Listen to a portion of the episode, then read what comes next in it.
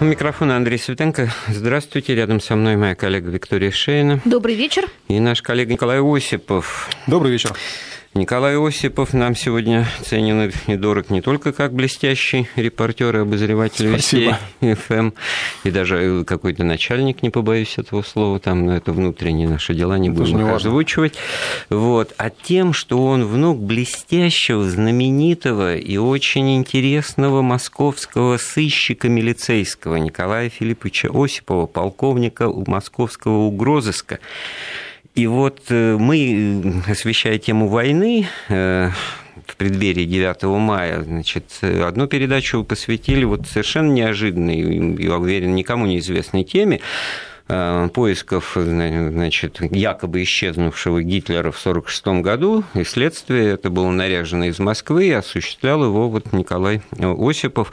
Самое интересное, что вот наш Коля Осипов будет рассказывать не просто по памяти что-то услышанное в детстве, а опираясь на личные архивы, которые отдельная, конечно, тема, как полковнику Николаю Осипову удалось, удалось их сохранить удалось их сохранить в этом смысле. Под угрозой, да, видимо. Под угрозой угрозыска, да розыска, да. Вот, что... Но это вот с точки зрения истории, благодарной памяти потомков, по-моему, неоценимое сокровище. Я вот так вот смотрю, облизываясь как архивист профессиональный на вот эти пожелтевшие листы, бережно хранимые в семье Осиповых. И это позволит нам э, рассказать и о становлении угрозыска, собственно, э, в историю погружаемся, и контекст эпохи показать, потому что, оказывается, вот то, что мы успели обсудить до эфира, многие, так сказать, составы-то преступлений несмотря на то, что эпоха была другая, казалось бы, все там было другое, но были репрессии, как принято считать. То, что мы освещаем в криминальной хронике сегодня, не а... так уж сильно отличается от того, что происходило вот, тогда. Вот, и в 20-е, и в 30-е. Вот в двух словах. Поэтому наш телефон 232 15 59, код Москвы 495. Ваши вопросы, что называется, по ходу следствия, расследования будем озвучивать, задавайте их, они наверняка будут э, возникать.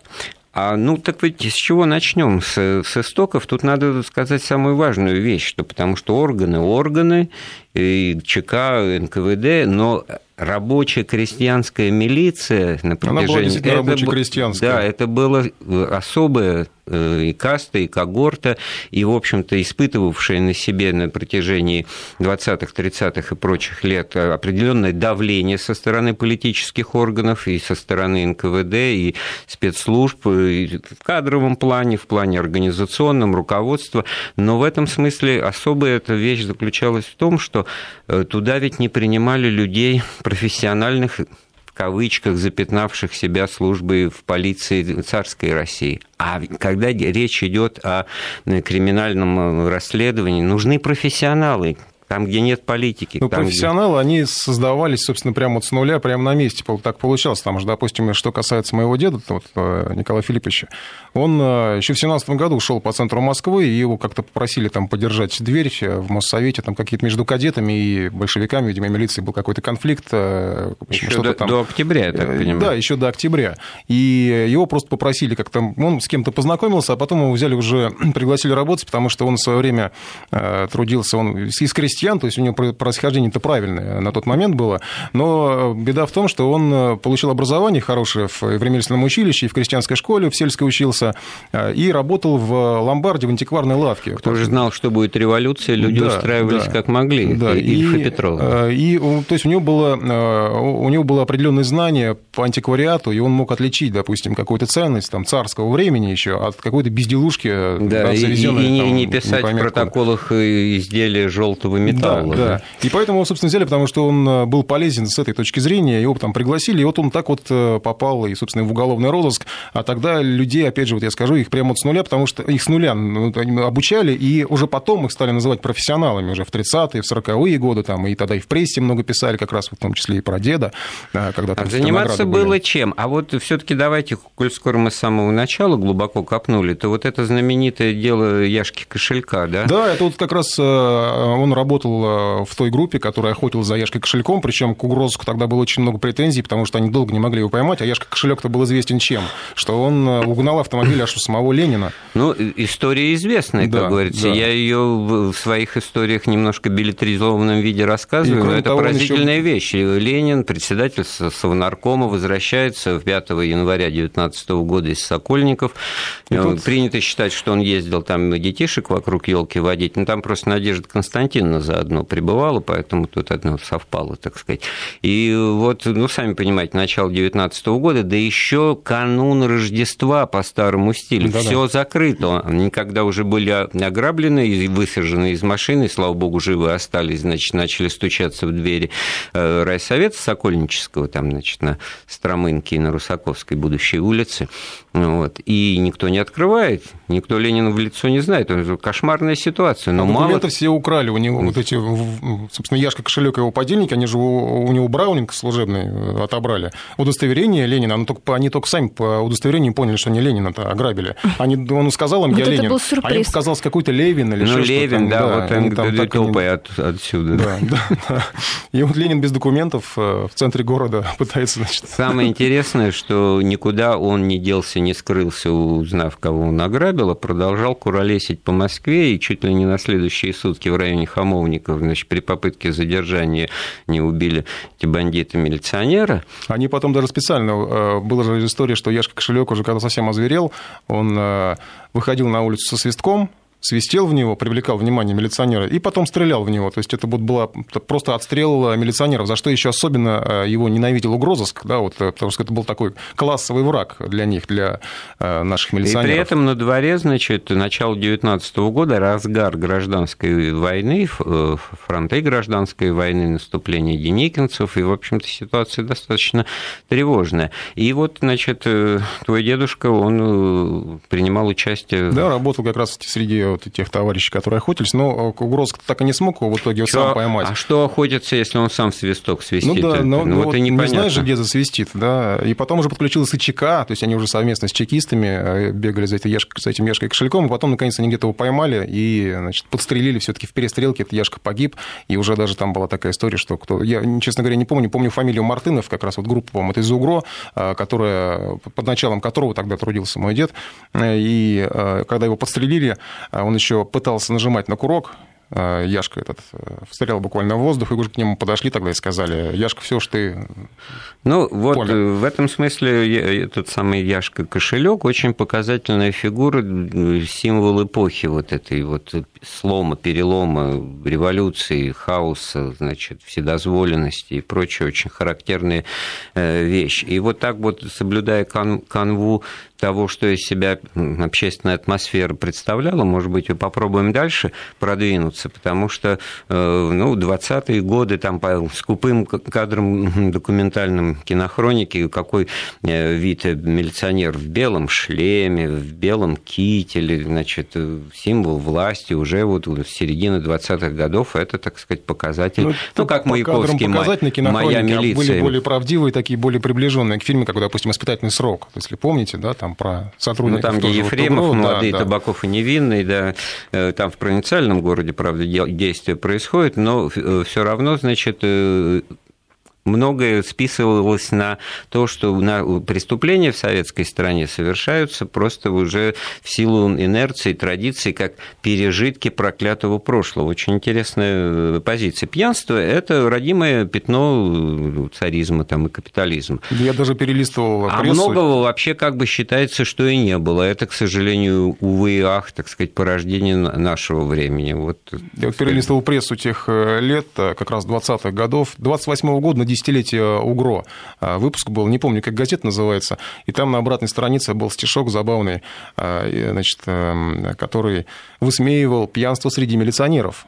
А, то есть, э, что милиционер, пьяница и вор, а значит, такие были в то время. То есть, как бы понятно, что набирали-то ну, разных людей, и надо было бороться и с проблемами внутри своей. Ну, а внутри, кстати, была очень серьезная борьба, потому что да. была не только борьба и вот э, среди сотрудников, но еще и с чекистами они выясняли взаимоотношения все 20-е годы, и там были очень серьезные и э, задержания, и осуждения. То есть, это происходило повсеместно практически.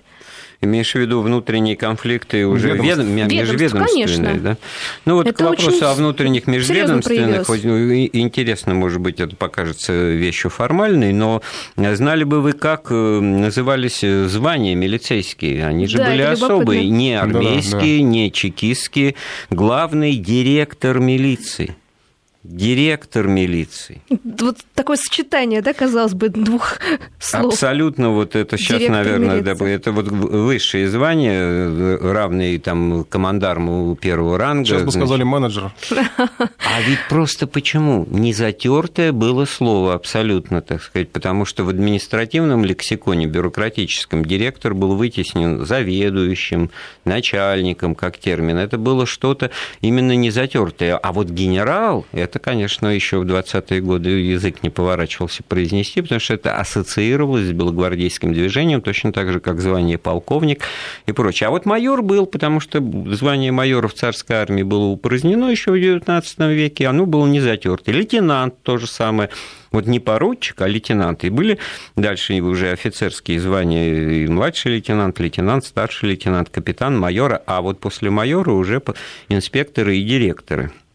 Ну и завершая эту, так сказать, экскурс в этом, может быть, кому-то покажется скучная вещь, на самом деле очень симптоматичная. Сержант был э, офицерским званием сержант милиции, сержант вот НКВД, это было звание равное младшему лейтенанту. В 1935 да, 36 годах, когда эти воинские звания появились в Красной армии, и в НКВД, имея в виду, значит, спецслужбы, э, там со своими там комиссарами госбезопасности, у милиционеров не было комиссаров. Комиссары в милиции, как, как название воинского звания, были введены в 1943 году, в середине войны. Вот комиссар милиции третьего ранга, второго ранга и первого ранга. И просуществовали они, внимание, до, до 1973 года. То есть это относительно, так сказать, уже свежая история.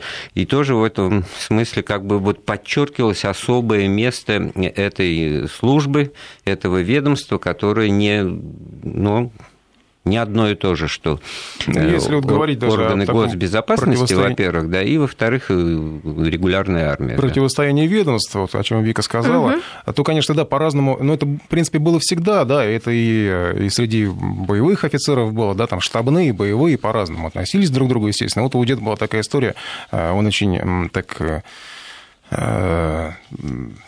особо относился вот как раз к тем э, сотрудникам, которые вот были там при кормушке, что называется, да, и а он э, воевал еще в Первую мировую и вернулся в Москву с простреленными обеими ногами, контуженный. Собственно, поэтому он в свое время-то и на фронт не попал уже в Великую Отечественную войну, потому что, ну, у него ноги были прострелены. И вот когда рассказывал, как он когда-то пошел, по во время войны было, на... часто надо было ходить, ну, что это было звание подполковника, надо было ходить в Кремль, там приемы у Сталина, там совещания какие-то. И, естественно, перед э, тем, как значит, выйдет главный, э, бегали адъютанты и всех строили офицеров, чтобы все стояли на вытяжку, как положено. А дед не мог стоять по стойке, как положено. У него одна нога была немножко так в сторону, потому что прострелена нога была там, ну, и э, не, не, не по уставу. И вот на него этот адъютант, значит, наорал на взрослого уже человека, там ему уже был там, за 40 лет, да, как стоишь, там, ну, чуть вот как не в царской армии, там, как стоишь, сволочь, да, и вот деда это очень возмутило, а он ничего не мог ему ответить, потому что, ну, все таки это Кремль, да, и это а, особая ситуация, но вот у него тоже было такое отношение, конечно, к этим товарищам, которые там... А вот еще специфика работы вполне оправданная и понятная, сыскарь, сыщик, оперативник, он должен держать нити расследования в своих руках, у него должна быть своя агентурная сеть, ему вменяется, как бы, так сказать, знать в лицо тех... А тогда это, может быть, вот мне это, кажется, вот я это, читаю а, архивы, да. мне кажется, что тогда это было немножко проще, потому, то ли потому, что людей в Москве было меньше. Тоже верно, кстати. Наверное, да. А, и потом Все тогда... друг друга знали просто. Да, и потом тогда как-то, ну, тоже, опять же, читая вот эти вот пожелтевшие страницы, а, понимаешь, что, ну, был следователь, у него был ответственный участок, на котором он работал, и он всех примерно знал там, а людей, то есть это было вот не то, как рассказывают там НКВД там, или там милиция, да, там как лягавые, как называют, да, вот воровское сообщество, что они за всеми... Вот в детстве было штыки. дрожь кидало, потому что не было то, как я не буду озвучивать это слово, как сейчас милиционеров и полицейских ну, да, зовут, да. в том числе и они сами, да, вот. А вот легавые это было просто показатель какой-то антисоветчины, потому что, хотя если разобраться, это некий, так сказать, комплимент, потому да. что быстро бегающая собака, которая все равно тебя догонит и схватит. Да, да, да. И э, они знали всех людей, которые работают на их территории, э, да, живут, работают, и кто-то, естественно, привлекал внимание э, свое, да, и вот на самом деле даже это не дедовская история, это история его друга Шейнина Льва, который потом описывал все это в рассказах, и просто сейчас мы тоже до эфира с Викой обсуждали, перекличка времен. Вот буквально недавно в Москве было дело, как раскрыли публичный дом, в котором работали исключительно замужние женщины. Это было в центре Москвы, вот совсем несколько месяцев на назад, наверное. Квартире. На частной квартире.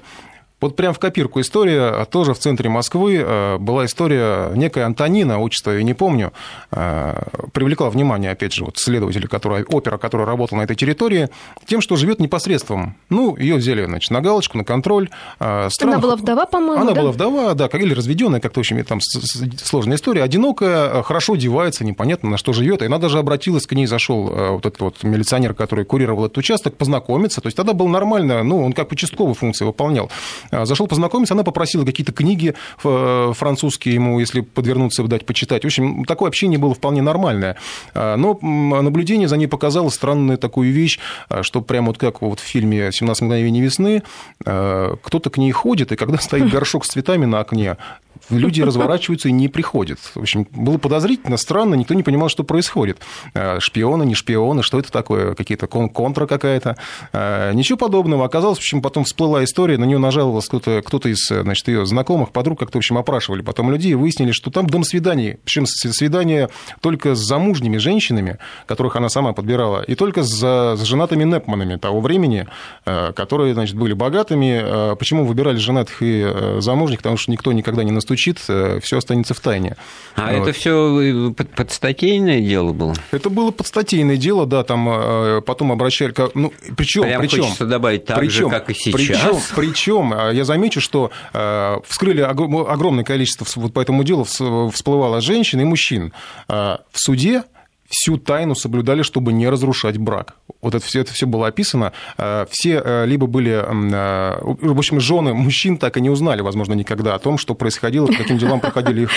А вот исходный мотив разоблачения – это то, что, значит, непосредственно, это, ну, прям как Жванецкий. Зарплата у вас, как у всех, а да. запахи из квартиры такие доносятся, на, на чем жарите, на, откуда деньги. Это вот, кстати говоря, характеристики эпохи, да, очень легко было все это и видимо, и тем более странно, что, так сказать, такого рода, ну, преступления, будем говорить, правонарушения имели место, и, может быть, многим это покажется странным, потому что Наша задача не просто идеологизировать эту эпоху и снять с нее, так сказать, эти покровы так сказать, сакральности, а в том, что действительно жизнь такая штука, которая не меняется, во всяком случае, природа человека. И тем вдвойне это показательное, что это происходило именно в те времена, э, когда у нас э, на дворе в нашем рассказе еще 20-е годы, потому что Непманы да, прозвучали. Очень много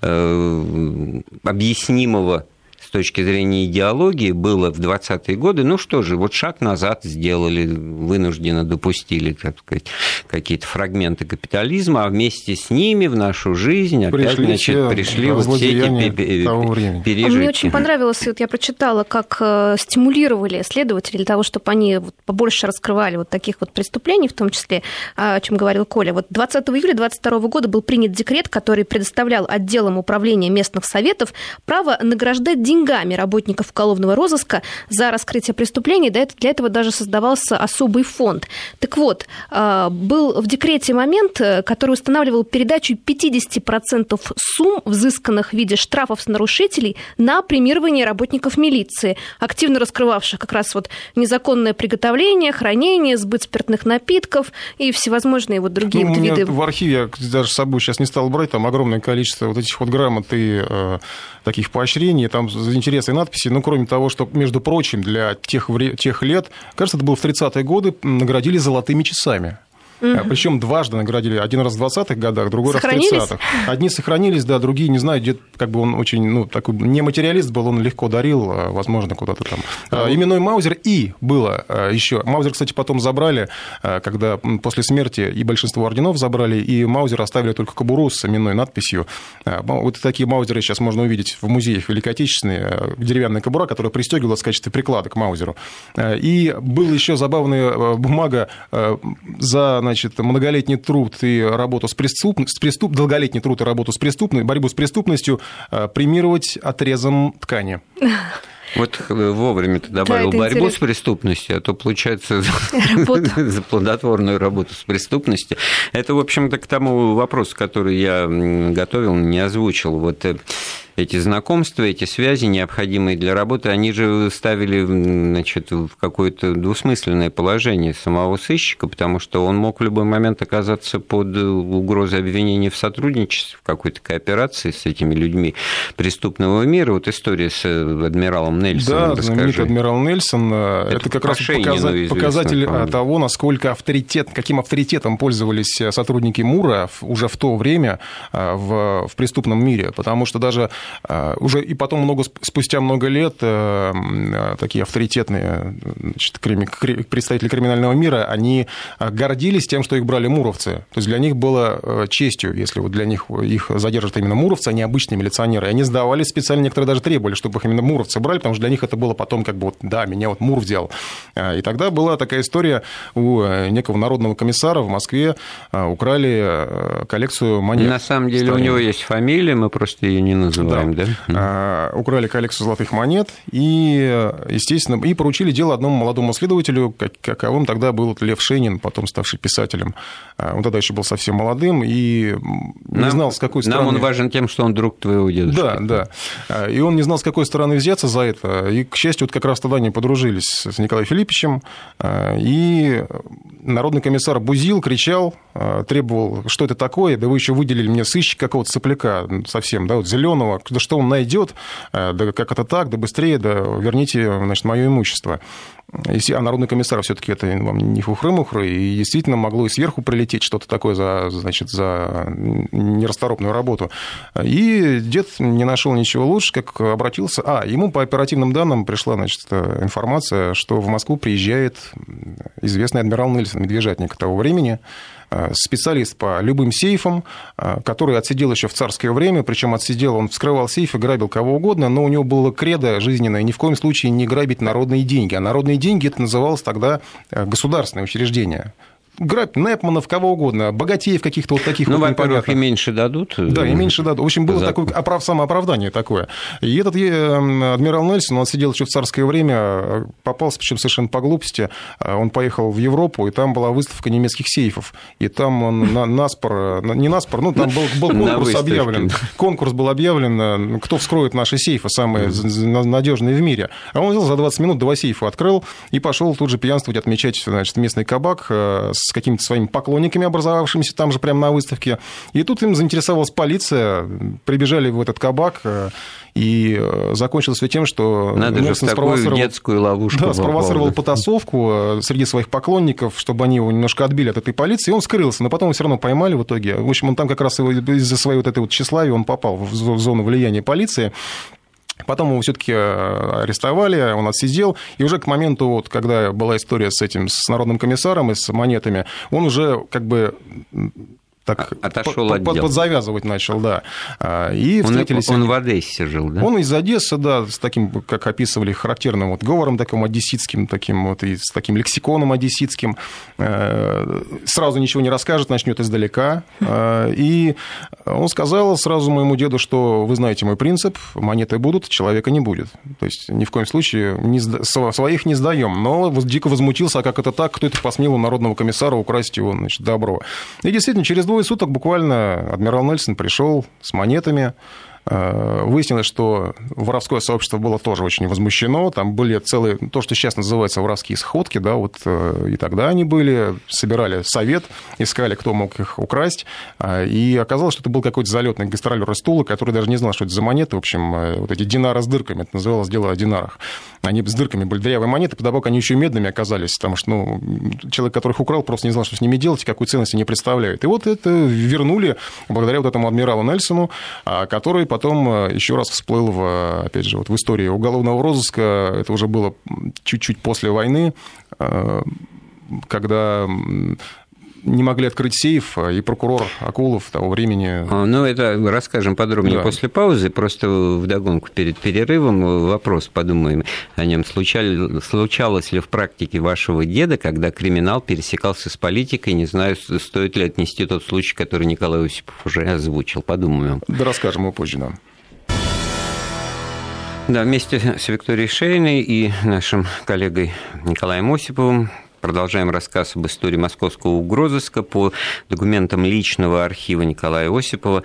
И главный персонаж нашей истории сегодня э, дедушка Николая Осипова, Николай Филиппович Осипов, полковник угрозыска, начинавший с первых дней существования этой организации 2017 года. И вот мы добрались к временам, когда без политики ничего не обходилось. Да, вот и угроза, так сказать, получить какое-то политическое обвинение в 30-е годы, это вот милости просим. И тем более нас и спрашивают, как бы можно было на самом деле вот отсечь криминал, бытовуху и заниматься действительно серьезными э, вещами, которые касаются безопасности граждан. Или вот безопасность личной граждан, да, да, это дело десятое. Главное, чтобы вот жила бы страна родная, ну и, соответственно, так сказать, ну, вас ограбили, ну, ну подумаешь, вы же Непман там, понимаете, а вот у вас что-то сняли там э, часы, откуда у вас деньги, чтобы часы купить? Вот, ну, такое же тоже было вот в, в отношениях э, нет, ну, судя между по людьми. материалам, которые я читал, там, естественно, нет, все эти дела не были, но исключительно, если вот есть заявление, то с ним работали. Хотя, конечно, мы еще сейчас попозже, как раз вот еще в военный период, тут как раз э, вернемся к этим вопросам, насколько тщательно расследовали и какие возникали ситуации. А продолжая вот историю, которую мы прервались, когда адмирал Нельсон, закончим уж с ним, с несчастным... У него он что, был одноглазый? Да, он был одноглазый, ну, причем он Тогда даже... Он, э, естественно, был не бедный человек, он даже в свое время ездил эм, э, на могилу адмирала Нельсона настоящего, Ох, как. Вот. И там привез корзину цветов. Да. А, да, и британцы были, в общем, очень удивлены и шокированы тем, что он гору цветов там при, приволок. Он тоже был одноглазый. И... А это и был русский медвежатник. Был русский медвежатник, да. Понятно. По крайней мере, он так об этом сам рассказывал. Конечно, он был, может, еще тут фантазер, не знаю уж. Ну, так вот, э, у прокуратуры тогда появилась необходимость, вызвали к Сталину, э, надо было нести документы, и злосчастный тот самый немецкий сейф вот той же самой фирмы, они могли открыть, потеряли ключ. Его судьба была. Да, и как раз вот и дед, и тогдашний тогдашний прокурор Советского Союза, они не знали, что буквально делать, а дед позвонил... Ну, Акулов, это имя можно назвать, да? Акулов, да, да, Акулов, э, тот самый Акулов, известная личность очень, э, позвонил э, своим друзьям в Одессу и разыскали там этого адмирала Нельсона, который уже к тому времени был стар и уже не нарушал закона, он уже отошел полностью от дела, но его вызвали, он пришел и через несколько минут открыл сейф, поковырялся что-то там, открыл действительно сейф и, в общем, спас голову, видимо, многих сотрудников. Ну, карьера-то как минимум наверное, да. Но на самом деле вот это э, дело даже не в том, что кто-то скажет, что это байка, да.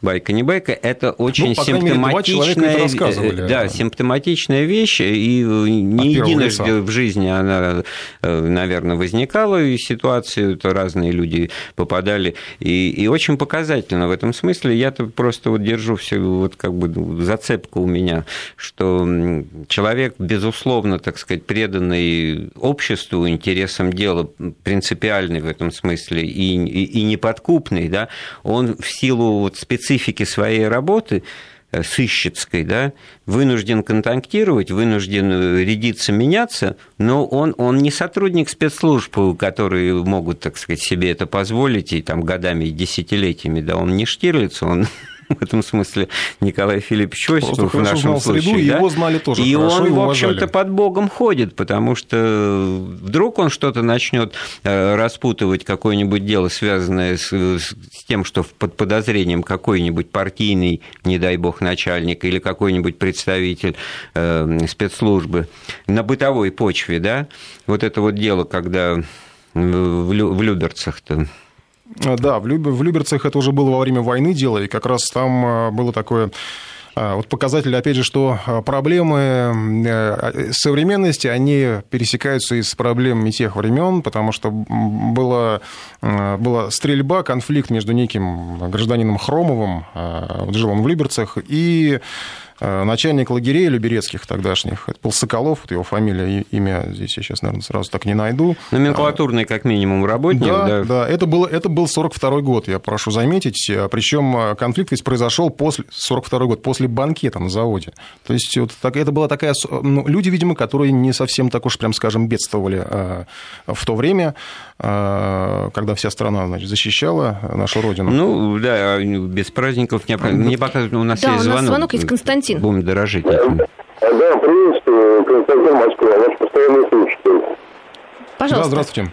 Да, приветствую. Значит, у меня там, ну, несколько вопросов. Значит, первый, я ну, основной, что, в принципе, при Керенском же была всеобщая амнистия, и поэтому все проблемы 20-30-х годов советской власти, связанные с преступностью, больше было связано с тем, что Керенский выпустил всех бандитов, то есть и они себя Керенского. Это вот первый, первый такой вопрос.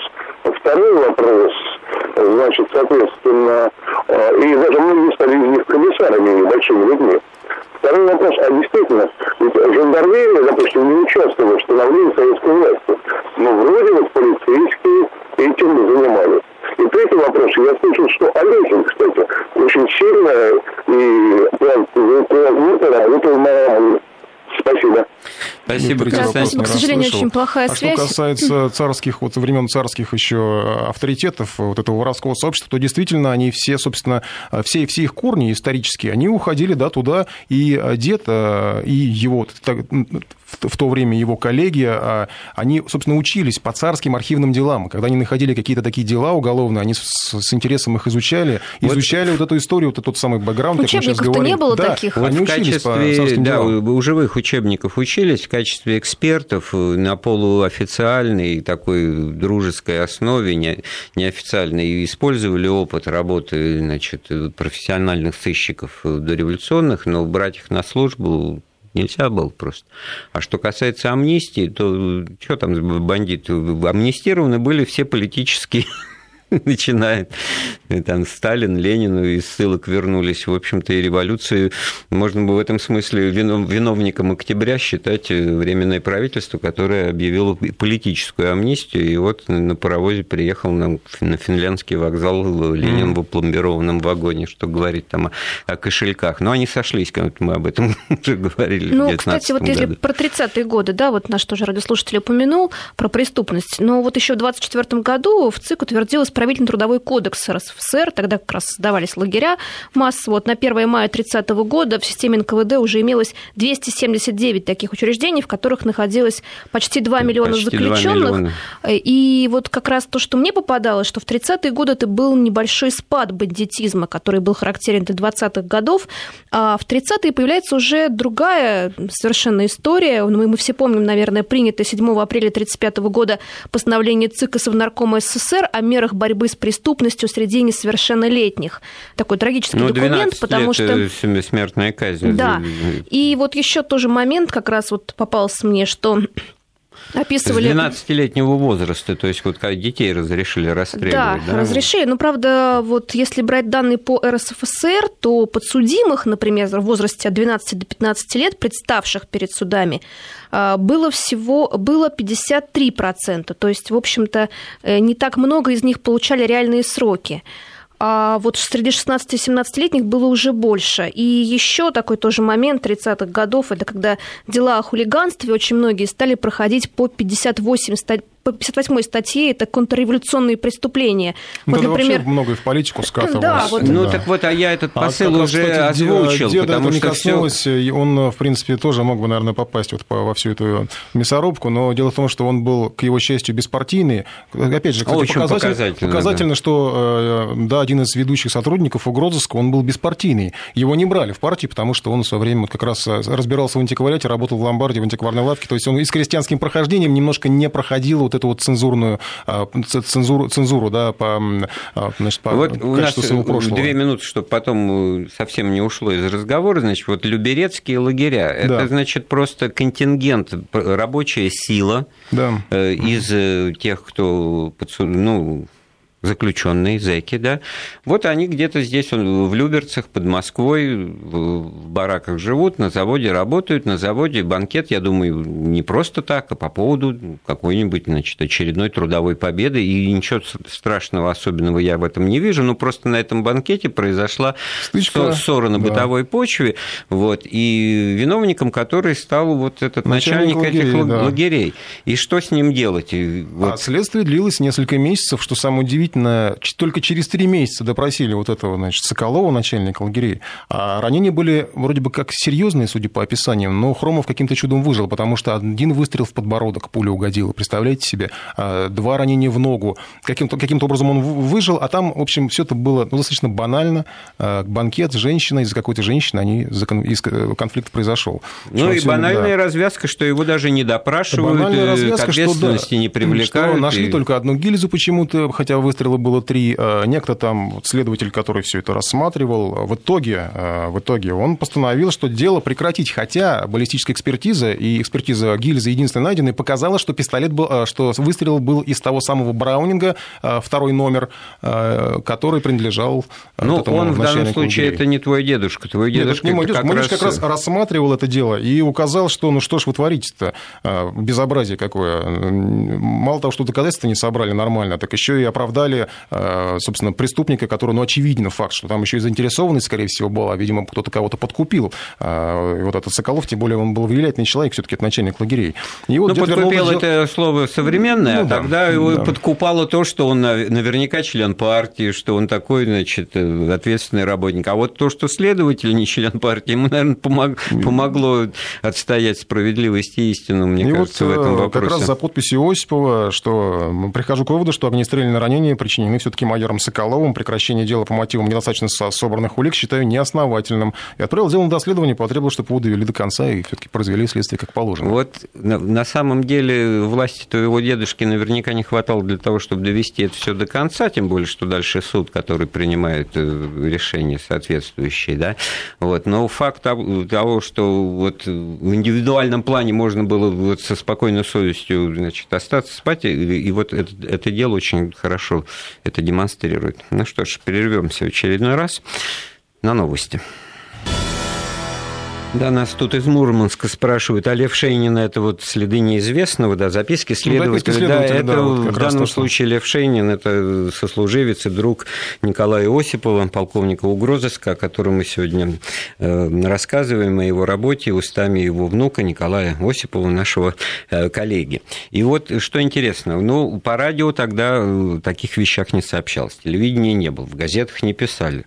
В этом смысле, наверное, и складывается впечатление, что ничего такого такого нехорошего в нашей жизни не было. Вы поверьте нам, вот из-за того личного архива, что Коля принес, там и такая клубничка с, с преступлениями на почве сексуальных меньшинств. Это мы как-нибудь в следующий раз, я э, думаю. И, и, и, и пятый, полтергейсты, вот да, это нечистая не сила, да, а, абсолютно, вот все современно тоже, тоже были, на полном серьезе расследовались. Но вот интересно все равно э, то вот это дело, э, расскажи вот об этом деле, которое, это... как сарафанное радио, молва да. о твоем деде, она по всей это стране эпохи, пошла. Э, на самом деле развязка произошла уже в период войны, когда семья отправилась в эвакуацию, бабушка с двумя детьми, с моей тетей, с моей мамой, они отправились значит, в эвакуацию в Астрахань. Но у этой истории была предыстория. Было такое убийство в Москве, оно еще было до, воен... до войны еще было, было убийство еврейской семьи. Всю семью убили, там, детей, мать, отца. Никто не мог раскрыть, а дед, как я же говорил, он был таким интересующимся сыщиком. И он просто брал старые дела какие-то нераскрытые, и просто, ну, как, как упражнение было. Вот он интересовался и брал их, и пытался что-то с ними делать, как-то оживить, раскрыть их. И взял он это дело, посмотрел, пришел к дворнику, к дворничихе, которая там была. А в этом доме жила на первом этом, да, этаже. Доме. Там, или Дворник вроде человек, который все знает, все видел. Естественно, первым делом тогда шли к дворнику и узнавали, а что, да кто, да как. А убийство уже прошло какое-то время с, с, с того момента, как, все, как убили эту семью. И на месте ничего, только трупы и занавеска была найдена, непонятная какая-то, откуда она, кто ее принес. И он сидел в этой дворничихе, как-то так э, разговаривал с ней и обратил внимание, что висит бечевка между печкой и стенкой, и на ней нет занавески, а там обычно занавешивается все вот это. Ну, вот. ведь как жили-то да, скромно, да. У, угол выгородить на ночь, ширму ставили или занавеску протягивали, так сказать, и чтобы спальное он место. Он так прикинул, что расстояние этой бечевки то же самое, что вот и у той занавески, которую нашли на месте преступления. И э, начал разматывать все это дело. В общем, дворничиха созналась, а выяснилось, что э, сама-то она не виновата, но у нее сын освободился как раз тот, тот день, буквально за несколько дней до того, как произошло убийство, приехал, потребовал, чтобы она пришла, откры... постучала в дверь к этой еврейской семье, э, и она открыла, им открыли дверь, и сын, значит, всех поубивал, ограбил и сбежал. А, ну и все, раскрыл дело, значит, наказали негодяя, преступника. То есть его нашли, он скрывался где-то да, в деревне. он где-то скрывался, да? раскрыли это убийство, и уже прошло несколько лет, война, 43-й год, э, по-моему, если не ошибаюсь, был, там уже даже из Астрахани бежали уже, потому что там, ну, немец надвигался.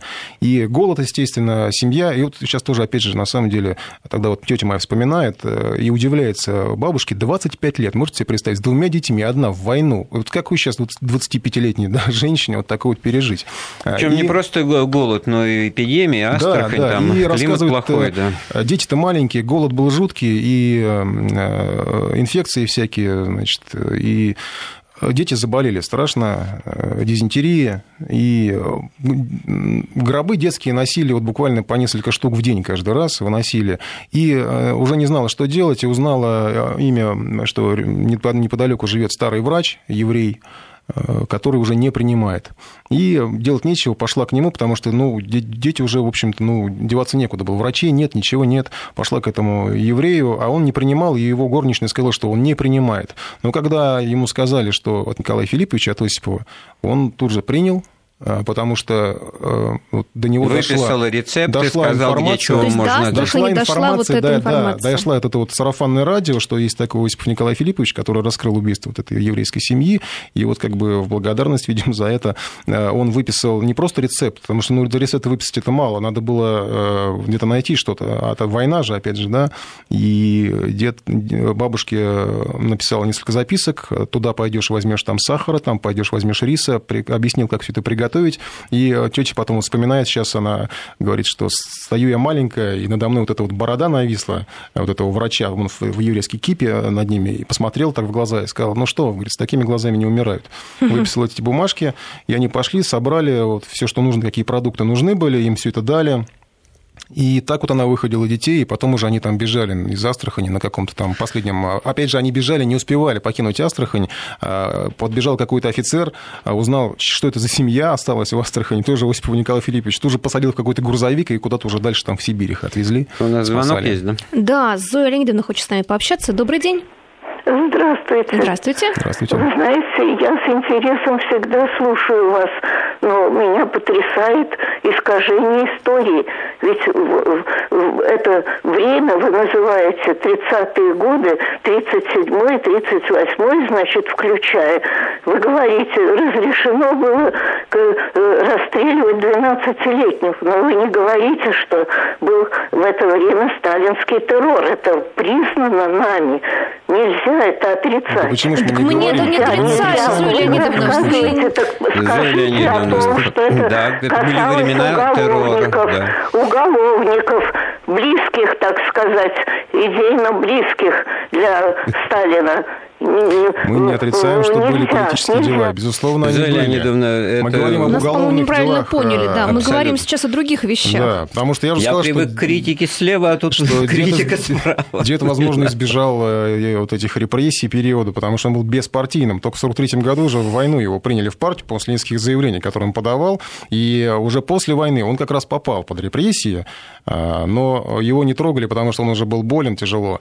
Это были вот 50-е годы. Его просто не трогали. Он даже знал, что это был какой-то его близкий друг, который собирал на него компромат, э, документы какие-то и подавал, вот, ну, вел на него близкий дело. друг так Какой-то близкий. Они были очень дружны. В то время, как мне рассказывали, кто это не называл никогда, но он говорил, что знает, кто на него собирает материалы и собирался передавать, но его просто не трогали, потому что он был, во-первых, заслуженный человек все-таки, и потом он э, уже был тяжело болен, он просто не представлял никакой опасности ни для кого. Ну, и в-третьих, после войны это все-таки не то, чтобы не того масштаба было, это игра на, на том же рояле, на тех же, так сказать, клавишах, она не менялась, да, в этом смысле, но все-таки профессионалов могли, а мне кажется, ему просто трудно было пришить что-то такое политическое, потому что надо было очень ну, Я что-то деталей таких не знаю, он просто еще тут так жизнь сложилась, что он умер в 52 году, не дожив до смерти Сталина, а вот он, я же говорю, это, он был тяжело... Это тоже многое объясняет.